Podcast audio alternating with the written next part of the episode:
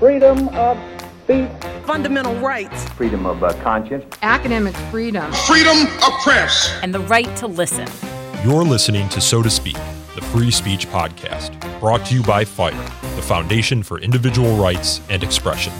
Killer Mike, thanks for being here today. Man, thanks for having me. Have you done an interview in tuxedos before? Um, maybe prom. Yeah, it's been a while. It's been a while. Well, thanks for coming. Uh, you know, what made you interested in free speech issues? Is this something you grew up with, or is it something you came to appreciate as you got older? Uh, well, I mean, it's my, my grandfather and a teacher named Mrs. Ellison, mm-hmm. who was a man. She was her her classroom was a dictatorship, but she taught me to love the Bill of Rights and the United States Constitution. Um, because not only was she uh, a very good teacher in terms of, of, of helping you understand the three levels of government, hoping you understand the delicate balance that this republic holds in terms of recognizing the rights. You're born with the right for free, free speech.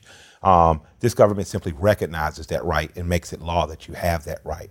But you're born with that right, and she made me understand that inalienable means nothing supersedes that. Um, my grandfather um, was a black man, a Southerner. Um, someone who probably was more libertarian in his yeah, values. I remember you when, saying that. When I think about it, because you know his his thoughts was if God gave you an appetite and a mind to make a fishing pole, you shouldn't have to wait on the law to give you permission to fish.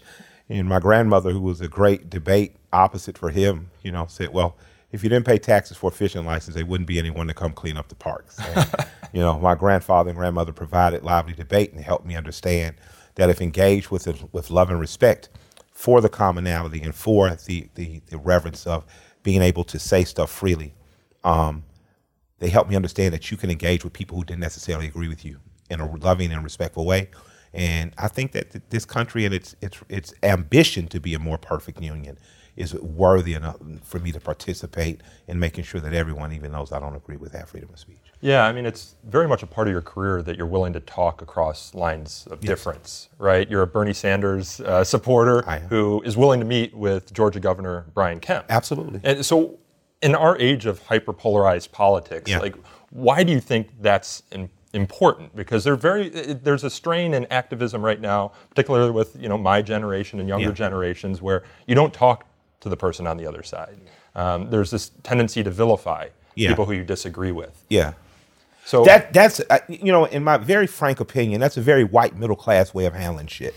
Just to be honest, white black people haven't had that choice. Mm-hmm we've had to continuously talk across the table to people who did not agree with us. Lincoln, who celebrated in this country as a unifier, was willing to let slavery exist if it had would have kept the Union together, but it would not have. So therefore, he had to take the side of the cause of keeping the country together, which by proxy got rid of slavery because slavery was in Cornerstone, based on Alexander Stephens' speech, um, the Cornerstone speech, built on slavery. So I don't have a choice but to engage with those that disagree with me because that is all, that's the only thing that's ever been effective yeah. for me. And I think that Americans need to understand that. In whole, all the people that started this country, the people that are credited as founding fathers, the people who had the ambition to be in a more perfect union, they got in a room at some point and they argued like shit. Mm-hmm. And they understood that this republic could not be like the monarchy that it had left and broke away from, that it could not tax others without fair representation. But greater than that, what you had to have was the opportunity for people to speak their truth in their mind. Did not mean their truth was right, did not mean their mind was always right in thinking, but it meant that at least I know, like my grandfather would say, who my enemy was when I walked in the room. So I've never had a fear of people or being who disagree with me or being disagreed with. I have a fear when people go quiet because when people go quiet where I'm from, night riders come and lynchings happen and Jim Crow happens and essentially apartheid, which my parents were born into they're over 60 years old, were born into. That's what happens when we get quiet. And the reason I did the joking um, or the satire about white middle classdom is because in black working class families, you don't have a choice oftentimes not to talk to the person you don't agree with. Yeah. Your conservative auntie is going to be there. And she's going to tell you she thinks Clarence Thomas should be on the Supreme Court, even if you disagree. Right? Um, and white families, if I've seen grown up sometimes, I'll hear people say, I haven't talked to my mother or father in years based on their thinking or they're still my mother and father. I don't agree with them always, but I'm going to talk to them. My father is much more conservative in his thoughts than I am. Some of the stuff that I say and do on record, you know, shocks the shit out of him, but doesn't mean I'm not his son. You know, he just tells you you're a lot more like your mother than I ever thought you would have been. So I encourage Americans um, to understand that this republic is not perfect, but in our ambition to become more perfect, we have to do more engagement, not less, because if we become polarized, then we take ourselves back into a place of perpetual civil war, even if just thoughts and action, the thoughts and words versus action. Yeah, there's this great Frederick Douglass quote where he says, I'll work with all to do right and none to do wrong. Absolutely. It really speaks to the, the, the power of talking across lines of difference to accomplish things. I mean, if you're just preaching to the choir, you're not changing anything. It's interesting you say that. Frederick Douglass is the high school I went to. He's a very prominent figure in my life, and he's someone that I'm going to talk about tonight. Oh, wonderful. He wrote one of my favorite speeches about freedom of speech called A Plea for Free Speech in Boston, which was about um, he was organizing an abolitionist meeting in the city of Boston and it was overrun by a pro slavery mob, and the police did nothing. Um, so he wrote that speech in 1860, which we at FIRE talk about all the time today. So I'll, that speech is a speech I'll be quoting in my speech today. Oh, wonderful! I've, wonderful. I've also I've also read that speech also read about that moment and understand how important it is. Never looked at Boston as a beacon of freedom but, but it's amazing what it you is when Frederick Douglass is there, Absolutely, right? absolutely. Just got back from Ireland a few months ago and didn't realize how big of an impact he had there. A cab driver oh, told um, my wife, I don't believe in God, but I believe in Martin Luther King. I believe in Malcolm X, Nelson Mandela, and Frederick Douglass. That's beautiful. So in your music video, Run, yes. Uh, there you have a moment where someone is uh, carrying a flag yes. and it says "Protect Black Art, Free yes. Gunna." Yeah. Can you talk a little bit about that? Well, why you included that? Well, I, I included I included that because um, bigger than Free Gunna and even Free Thugger, um, who I'm still advocating for Thugger's freedom, um, if it's based on lyrics alone that he's being prosecuted. Blacks are often affected first and worst in this country by laws or afterthoughts of laws. When you look at freedom of speech, to rob someone of their humanity and enslave them is to rob them of their God given right to protest that.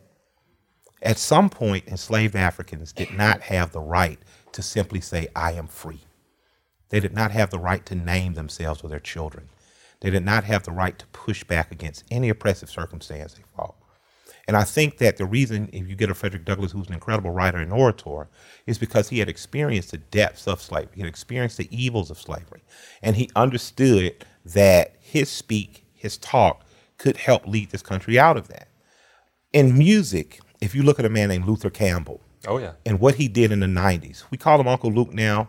We look at him as a beloved football coach and kind of like dirty old uncle in the party that'll tell us when our moms and aunties were gyrating at Freaknik but what he is, is absolutely one of the greatest patriots this country has ever had. Oh, yeah. Because as a successful rapper and businessman, he could have chosen to, when charged by Broward County with obscenity, to simply curtail his art at a time where, as the world grew more sexualized, we also got more sexual education because HIV was running rampant, disease was up, people were getting freer sexually.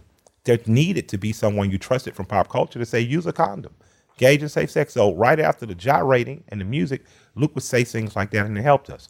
But Broward County wanted to charge him with obscenity.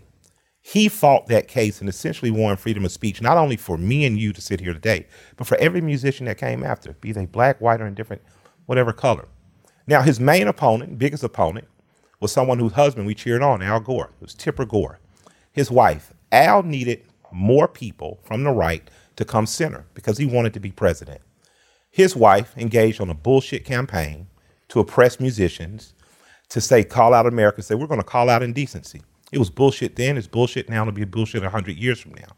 But in his political ambitions, Gore encouraged it. Um, part of the reason I would never vote for him was because that patriot, Luke, had to pay the price for all of us to make sure that we simply had the right to say beyond pop that pussy. Black Lives Matter. Free black people what's happening in politi- politics in South Florida is not. This is all stuff he's done is not right. It's stuff that he's done post that. And if we don't protect those type of patriots, be they Uncle Luke, be they Larry Flynt, be they the kid on Facebook who just got frustrated and wrote something that's now being prosecuted, that gets talked about in the book Rap on Trial um, by Andrea Dennis and Eric Nielson. If we do not fight for that right, if we don't pick up locally and act as an Uncle Luke did ourselves, then we'll find ourselves in peril again. And how long before the Italians can't speak again, the Irish can't speak again, the Jewish can't speak again, women can't speak again, and black people can't speak again? Yeah, in my office, in our in Fire's DC office, I've got a Luther Campbell poster on my wall, banned in the USA. I, I knew I liked you. Frederick Douglass and Luther Campbell within the first 10 minutes of their interviews usually going good. Oh, yeah. Luther Campbell's a hero of mine. And, and Two Live Crew, I mean, what they did in fighting for the right to make their music is, is one of the important moments in music censorship history.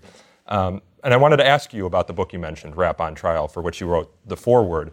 Uh, they're still going after rap music. I yes, think, they are. Uh, Eric and Andrea set, found 500 documented cases yep. of rap artists having their lyrics Using prosecuted. Yeah. And um, and you don't always see this in other genres, right? even Johnny Cash, you know, shot a man in Reno just, just to watch, watch him die. die. Yeah, absolutely. even beyond that, though, there was a woman who killed her husband, who had wrote an article on how to kill your husband. White woman, I think, out west, and they had to find another way to find her guilty because the judge would not allow her article to be used in court. And fair is fair. And the constitutional rights that are promised to us in this republic are promised to us in difference of whatever our differences are.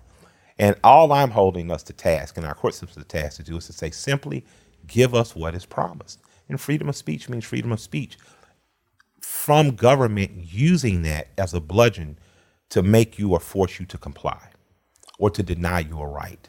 And anytime government is using rap lyrics or any lyrics, and again, black people usually are affected by laws that are punitive, worst and first.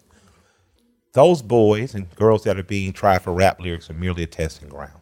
If they're going to pull those lyrics off Facebook, how long before your local city council person, your mayor, your police chiefs finds what you wrote on Facebook about them and you're prosecuted? And you don't have, just like they don't have, the luxury of being able to have a record company pay for your defense attorneys. You don't have the luxury of being a landowner to take out a loan and do that. You're just going to be a dreg. You're going to be in the dregs. You're going to be put under the prison. So, freedom of speech is important for me, not only for people that I agree with, um, or people like me, which are artists, for people I vehemently disagree with that are not like me, that may not be artists. Um, and I think that if we don't start to view it that way, if we don't, just like we think clean air and clean water is something that everyone deserves, if we don't start to see it that way, that freedom of speech is important for my opposition as it is for my allies, then I think we put ourselves in peril of losing it. Yeah, there there is some movement to push back against the criminalization of rap lyrics. I believe California just passed a law that reformed the rules of evidence, so yep. it places restrictions on. New York is doing something as well. Yeah, there are other states, and you signed onto a letter that Fire also signed on yep. to that was put out by the music industry about protecting black art. So there is some po- there are some positive developments. Yeah, but we shouldn't have to be. It, it, no. it, honestly should be the Constitution is the Constitution, mm-hmm. and we will not interfere with the rights that are promised that are recognized by the Constitution that are given us by God. Yeah, eternal vigilance, right? That's the cost. I want to ask you about a conversation that's happening in the free speech community right now about cancel culture. Yeah. Right. So, you know, on the one hand, you have people saying it's consequence, uh, you know, it's, it's consequence culture. This is you people using their free speech rights yeah. to push back against people who they disagree with or they, they think are offensive or hateful. On the other hand, you have other people saying that it's stifling art, it's stifling yeah. expression, it's preventing us from talking across lines of difference, it's vindictive, and it tries to get people to lose their jobs rather yeah. than change minds. And, and, I know you're close, for example, with Dave Chappelle, and he talks about this frequently and, and, experienced it a little bit at Netflix, for which Netflix stood up and reformed their internal policies. and said, no, we don't deplatform art. So I was wondering how you think about that issue. Um, and, and, do you see it as a problem or as just kind of free speech in action and all of its dirty permutations? Well, free, free speech uh, privately comes with consequences. It comes with people protesting. You, and in that speech we were talking about, the Boston speech with Frederick Douglass, he brought abolitionists together. They were there to exercise free speech on the behalf of those people that were enslaved and people want to end slavery. And other people showed up to say, hey, we vehemently disagree. It turned violent. The police did nothing, right? We have an opportunity in this country to agree or disagree. But what should never happen is we use the government as a bludgeon, because then we turn into brown shirts in Italy during World War II. When you say, hey, you said something offensive, I want you to lose your job. Well, that may be the private consequence of me standing up or saying something. Colin Kaepernick is, has yep. experienced that, right? Luther Campbell, they tried to get to experience that. It seems like it's a weird thing that the, the, the black guys always seem to be kind of the testing grounds for how it's going to go. But I warn cancel culture of this everyone gets a chance to get tied to the whipping post. Every single person is going to get an opportunity to wear a scarlet letter because you do something that offends someone else. And if you run and rally to cancel, um, kill, or use as a consequence others, it's usually going to come back on you in some way. But the problem is greater than you yelling or getting me to lose my job is when you try to change law to affect my God given rights. I travel the world, not just the country. One of the scariest things I've seen happen in the last 10 years has been hate speech law happening, um, particularly in the United Kingdom. Mm-hmm. It's weird to me that a kingdom has basically colonized Earth. They aren't going to give any gold back to Africa. They aren't going to. They don't want to give the statues back to Nigeria. Yet somehow they want to regulate hate speech. I don't want America to become the UK part two. I think that we've done a good enough job of being a junior long enough that we don't have to follow their antiquated laws and things because that does not end racism in Europe. It has not ended racism in the UK. Um, many bro- brothers and sisters I know there still experience racism. Many people who come from the Muslim countries who would be Arab or Semitic people still bear the brunt of the burden of racism there. So hate speech law has not changed anything. It just makes it easier to prosecute you for your thoughts because your speech is usually a thought first. So now we're going into prosecuting people for the way they're thinking or who they should choose to associate with or watch or retweet. That's a dangerous, dangerous slope. It's a slippery slope we're on. And I would warn people against that. Um, in terms of privately, I don't like to see it, but there's not much I can do privately about yeah. it. But in terms of making things law, I'm vehemently against it. And I'm vehemently for people using free speech, even the people I disagree with. I am for no new gun laws, not an absolute one. I don't want to see one new gun law. But when the Tennessee 3 or the Tennessee 2 or whatever you choose to number them chose to take to that floor and exercise the freedom of speech to argue on the behalf of, then I hold no objection to that. I don't think they should have ever been taken from their offices using the law as a bludgeon. You know, the Speaker of the House in, in Tennessee uses the law as a bludgeon to punish a political opponent. I think that's evil. I think that's unwise. As you will see, within days, they came for him in his private life and asked that he be removed. Yeah. And I think, as an American politician, as an American citizen, I think it's a very foolish road to travel to travel um, by using the law to silence people. In terms of cancel culture, I would just warn people that if they come for you on Monday and no one says anything, They'll come for your friends on Tuesday. No one will say anything. They'll come for your enemies on Wednesday and Thursday, and no one will say anything. And eventually, everyone will be gone. Fire works a lot on college campuses. And one of the things that I've noticed about, I'm 33 years old, my generation and, and younger generations, is a skepticism of freedom of speech and a willingness or a desire to try and enlist those in power mm-hmm. to police speech yeah. without a sort of understanding of how that's boomeranged and hit usually doesn't back go on well. them. Yeah, usually yeah. doesn't go any well, uh, go very well. But it, it's something that if you look at older generations of civil libertarians in particular, they said, no, we don't want to give the government this no, power to you don't pick and choose who gets to, to speak. But there seems to be the sense that some, you know, especially in younger generations, there's more comfort with power uh, exercising police authority for hate speech, for example, as you mentioned. Yeah or speech that some might find offensive yeah. on campus. Yeah, you calling me nigger doesn't bother me because it has no power. Stokely Carmichael talks about that. You saying nigger and running and winning sheriff then gives you the power to hang me in the middle of the night. And I'm speaking just because someone ridiculously put up on Twitter today there was some white politician who had essentially alluded to he wouldn't run for sheriff because he couldn't take black people down to the Mud River and hang them anymore, right? And they say, well, Mike and Charlemagne the God and somebody's going to defend that. I don't defend what he said. I defend his right to say it. Like my grandfather said, I'd like to know who my enemies are when I walk in a room. So he has every right to say that. But what would be scarier is if he could actually become sheriff. Do something about it. And what's even scarier than that is if you have the power to command the sheriff to come get me for something I thought or said. So as scary as a white man saying nigger can be, it gets scary if that white person can hold political power. And it gets scarier if that political power is one that can do what we saw with the Tennessee Three actually tell people or to pull someone from job that could affect over 70,000 black people or help them in their district simply because I disagree with the way you said something you said. So I tell people that I see as I go online, I see people who are maybe more conservative than other people on college campuses getting yelled at, screamed at, water thrown about them and things. Don't start to imitate the masters you're protesting Don't become the people you hate because great power requires great responsibility. And if you're powerful enough to start to lobby and leverage law to shush people, it won't be long before you'll be the person getting shushed. Yeah. Well, I think that's a great note to end on. Killer Mike, I appreciate you sitting down and talking with me. I appreciate you. We're looking forward to uh, seeing your speech tonight. I'm looking forward to giving it. All right, thank you. Love and respect. All right. Yes, sir. How you guys doing? Now this sounds like a fucking rap concert. I got asked earlier, so you're gonna rap tonight? I was like, you guys give me a quarter million dollars, I call my fucking rap partner, we'll rap for you tonight. Mr. Shapiro, wherever you're out there, I'd just like to let you know I'm stereotypical. My lawyer is not Eric, he's my friend, he's a professor. My lawyer is actually a Jewish guy named Elliot. he's absolutely amazing. Shalom to the tribe. I believe in your people.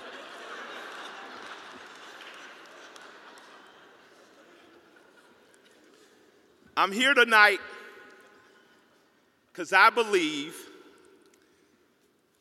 in America.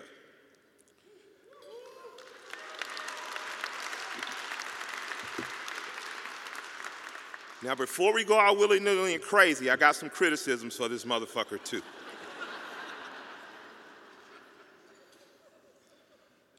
a republic started by a people who wished to no longer live under a monarchy.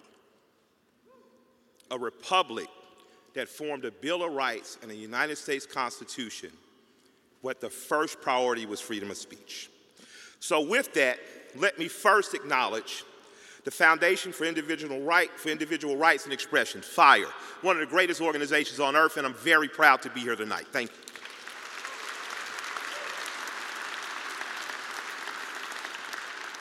I'd like to acknowledge my friend Eric Nielson and Andrea L. Dennis of UGA for the Rap on Trial book, which they allowed me to write the foreword for, and I deeply believe in the work. Eric is right over there. Stand up, please.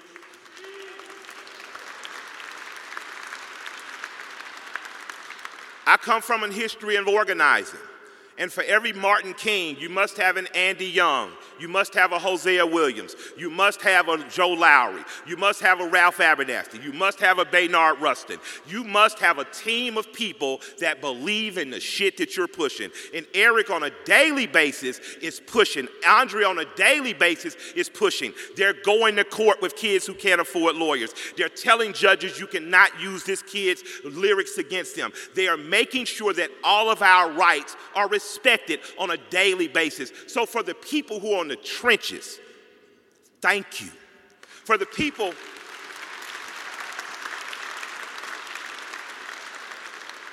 for the people who are currently locked in jail now awaiting trial where their lyrics may be used against you, I say free thug.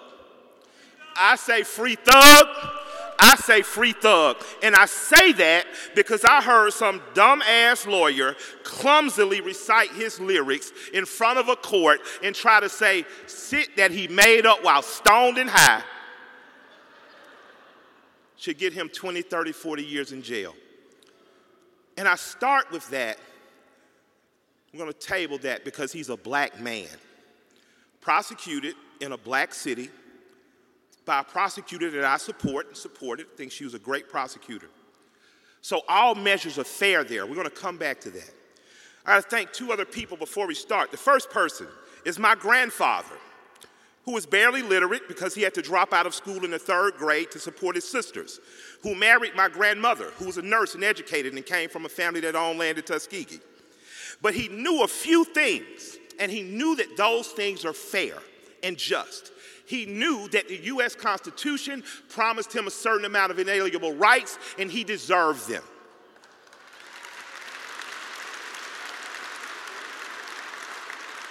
I remember saying to my grandfather in an uproar, late 80s, early 90s, ranting against racism, the Confederacy, the oppression of the white man.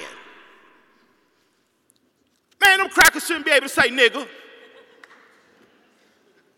Interestingly enough, crackers and niggers were named by the same people the rich planter class of the South, the rich class of the Brits who saw poor white people and Africans as disposable. And my grandfather looked at me and he said, Shit, I like to know my enemies when I walk in a room. And that helped put me on a pathway to understanding why, simply because I didn't like it, was not enough to shut people up. Simply because it made me uncomfortable was not enough to shut people up. And it was always wrong to use government. And he incited a man at some point named George Wallace. George Wallace said segregation now, segregation then, segregation now, segregation tomorrow. We'll talk about him later. Before I got to the understanding that freedom of speech is for those even who I don't agree with, I was taught to value freedom of speech by a woman who walked like this. Y'all better be glad she did. Her name was Mrs. Ellison. She taught ninth grade civics. My mother flunked her class. My mother was 16 when she had me, so technically I took Miss Ellison's class twice.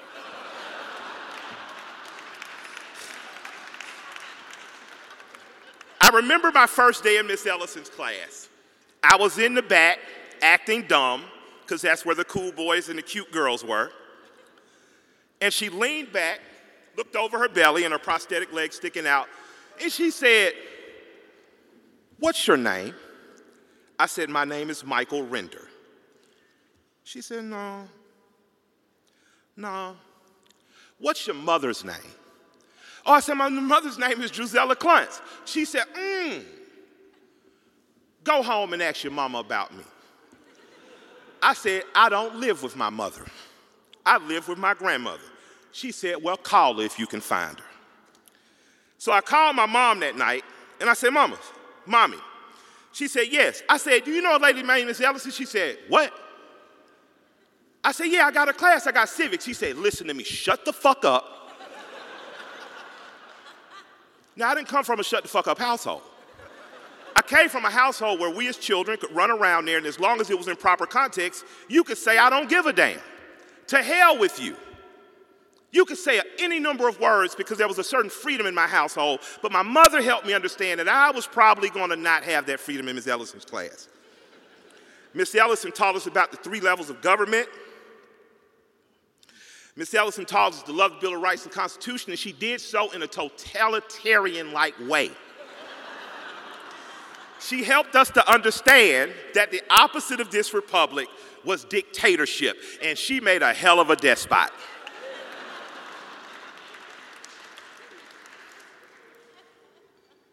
Her firm hand made me understand that even in the bowels of slavery, Dred Scott understood that freedom of speech was a necessity. Her firm hand helped me understand that even in the bowels of slavery, Harriet Tubman's freedom of speech, Sojourner Truth's freedom of speech, and Frederick Douglass' freedom of speech was a right that we were not given by a government we were given by the Creator that put us here as human beings. And the government simply recognized what God had already done.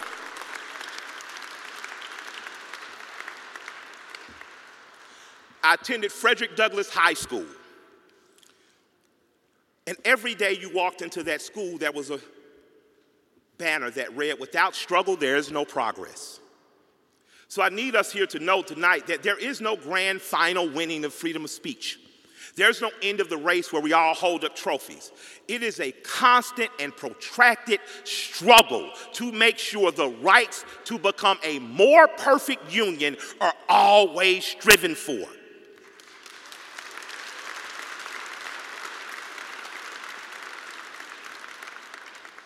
On the one year anniversary of a great, he's actually the only white man hanging on my wall in my house. And that's no diss to white folks, because with white Jesus, I grew up with him in my grandmother's house. but his name is John Brown. On the one year anniversary of his death, Frederick Douglass attempted to have an, an anti slavery and abolitionist rally in Boston. It didn't go well. Who the fuck could figure Boston? Get the fuck out of here. A mob came, and the government did nothing to stop them from breaking that up.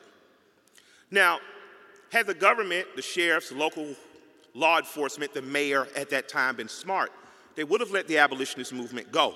They would have let them talk and got out of there. It wasn't very many people. But they didn't. So Frederick came back.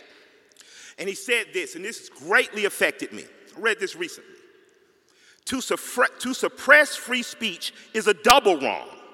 It violates the rights of the hearer and as well as those of the speaker. I'd always been taught free speech from a very selfish standpoint. I have the right to say whatever the fuck I want to.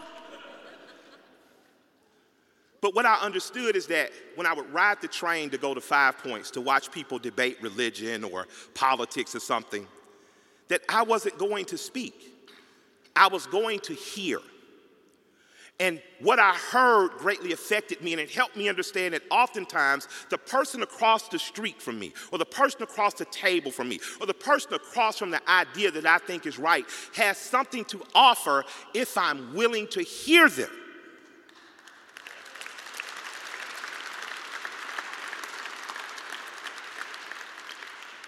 All of us become impacted when we cannot hear. George Wallace grew up in Alabama, terribly segregated, terribly racist, terribly poor, terribly downtrodden. So it's no surprise that on the other side of that, you get a governor that is pro separation, pro segregation, and does not understand that the poor and the downtrodden included the black cotton pickers and sharecroppers, and not just the white downtrodden. He thought he was being fair. He thought that separate but equal made sense he had not heard. And he didn't hear until shot and paralyzed. He didn't hear until forced into invalidity, until forced into seeing that the world is not easy. He didn't hear until after the assassination of King. He didn't hear. But hope remained amongst King's circle Andy, Joe, Hosea. Well, maybe not Hosea, because he was like, fuck no white folks. Give us our king holiday or we walking out. He didn't hear until he was made to suffer. Just like Paul of the Bible, who once was Saul, who was a Christian killer, did not understand until he heard Christ and he became something better. So I maintain hope that if we allow ourselves to express to one another our deepest and sometimes our darkest thinkings, that we will eventually hear one another, burn off the fat of prejudice, of racial injustice, of misogyny, of phobias, and we will get to a place where we make a better, a more perfect union. But that never happens if we're not allowed to speak. Because if not allowed to speak, we will not be allowed to hear one another.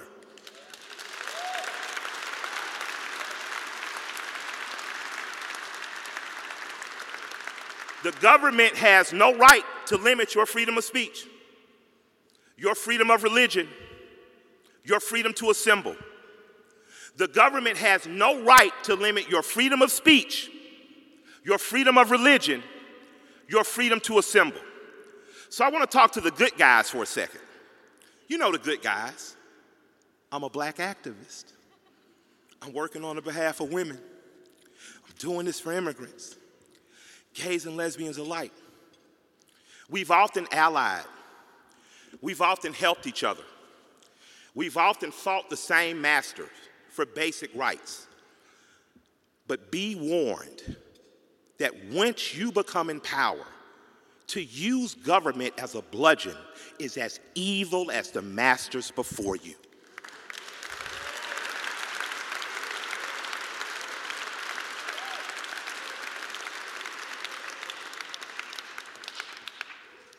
Eugene Debs, he was a guy that Bernie Sanders liked. He was a socialist guy from the early 1900s. he said a quote that I like to read often. He says, I must be careful, prudent to say what I say, and even more careful and prudent as to how I say it. I may not be able to say all I think, but I am able to say in, uh, but I am not going to say anything I do not think. And I would rather a thousand times be a free soul in jail than a sycophant or coward on the streets.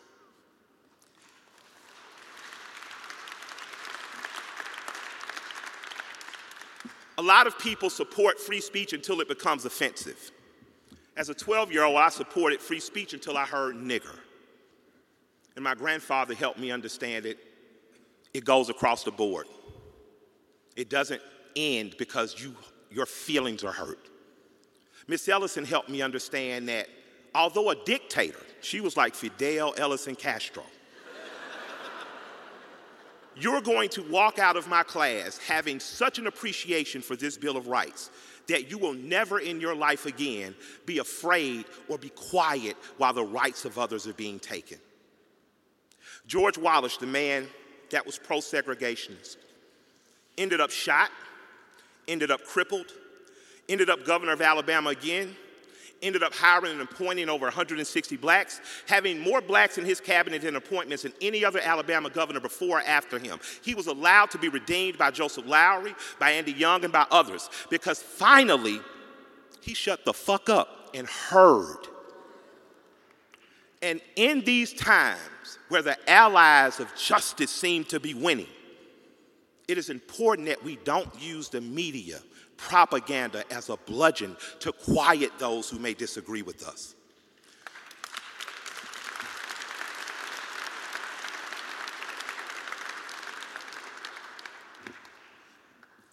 I have a hero. His name is Luther Campbell. Uncle Luke, don't stop, get it, get it.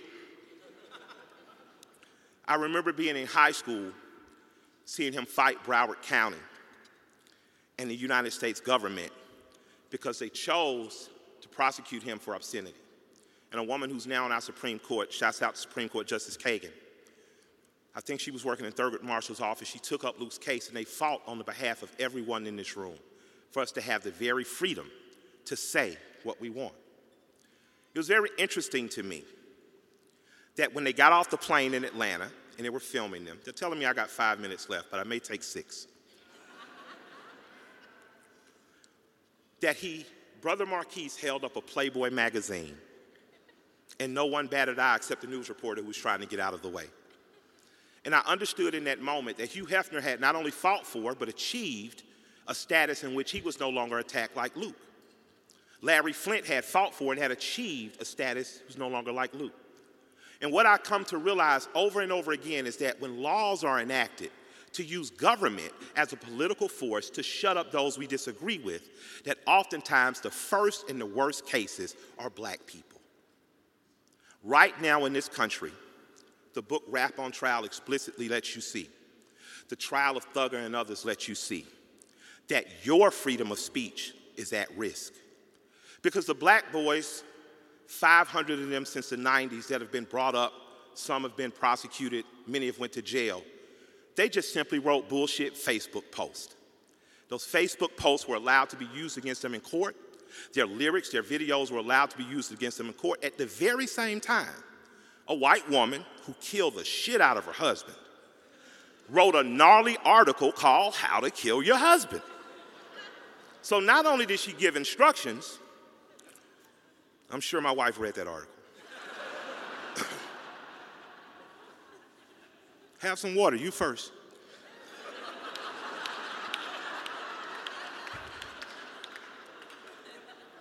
the judge did not allow that article to be used in her case. All I ask is the litmus test be in this country, and the task I give you leaving, to find a case locally to advocate for.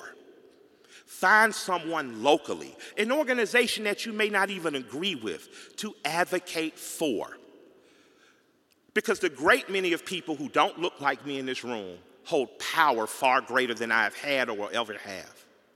And it is up to us as individuals to do our little bit so that no one person has to do a lot and get shot.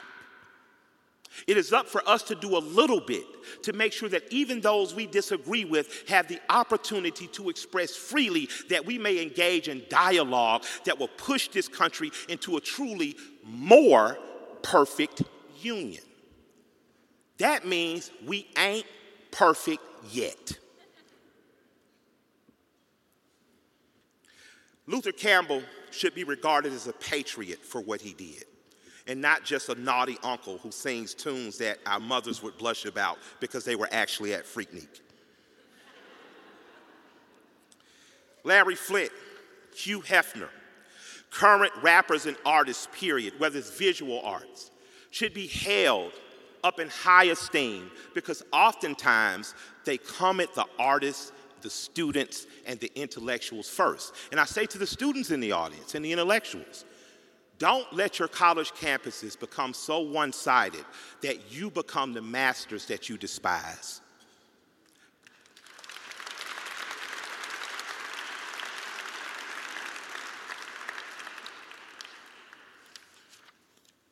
How many minutes I got now? I got one minute left. I had a lot more to say. But I'm going to say this. Chomsky says, he's one of my favorite, old white guy like Bernie, I like him too. Chomsky says if you do not believe in free speech for those you vehemently disagree with, you do not believe in it at all.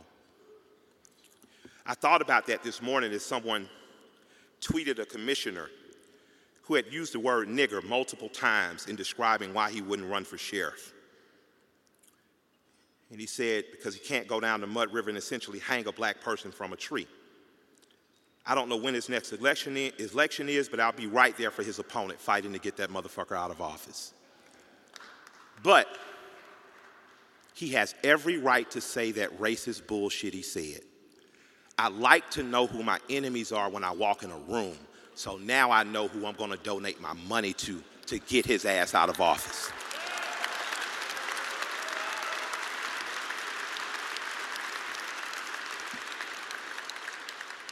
I'm going to go, I'm going to leave you with another Frederick Douglass quote.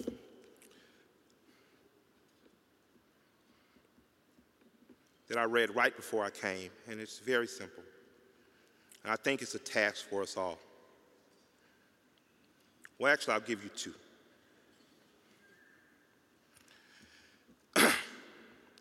Frederick said, I leave where I begin. Well, I'll leave you with where I began, what he said. Liberty is meaningless where the right to utter one's thoughts and opinion have ceased to exist. If we're in a country that does not allow thought and opinion, we are China. We are so many scary communist countries that we've saw movies like Red Dawn and Rocky Four about. It's our goal not to be that. Eugene Debs said, Years ago, I recognized my kinship with all living things, and I made up my mind that I was not one bit better than the meanest on earth. While there's a lower class, I am in it. While there's a criminal element, I am of it. And while there's a soul in prison, I am not free. We have to start seeing a kinship amongst one another. There are thousands of people sitting in jails right now for things they said. It is up to us to leave this room and advocate for them. There are thousands and millions of people that you do not agree with that we must advocate for the rights of. And if we are not doing that, then we're not doing our job as Americans if we're not fighting vehemently for the people who disagree with us, then we definitely don't believe in the First Amendment of the United States of America. My name is